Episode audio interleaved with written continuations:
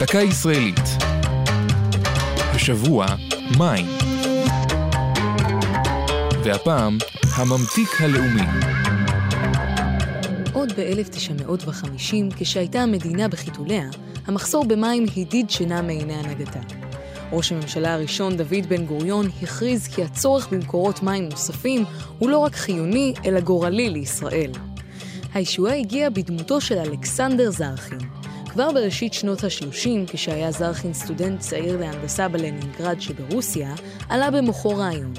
בהרצאה ששמע ושעסקה בקוטב הצפוני, סיפר המרצה ששרד בקור העז בזכות שתיית מים שהמיס מקרח.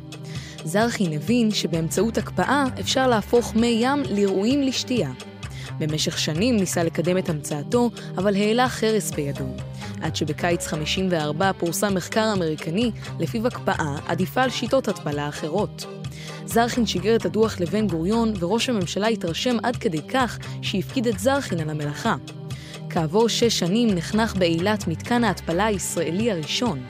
שיטות ההתפלה השתכללו מאז והשתנו, אולם זכותו של זרחין תעמוד לו כמהפכן וחלוץ, שהוביל לכך שכיום, יותר ממחצית מי השתייה בארצנו הם מים מותפלים. זו הייתה דקה ישראלית על מים והממתיק הלאומי. כתבה יובל אונגר, ייעוץ הפרופסור חיים גבירצמן, ייעוץ לשוני הדוקטור אבשלום קור.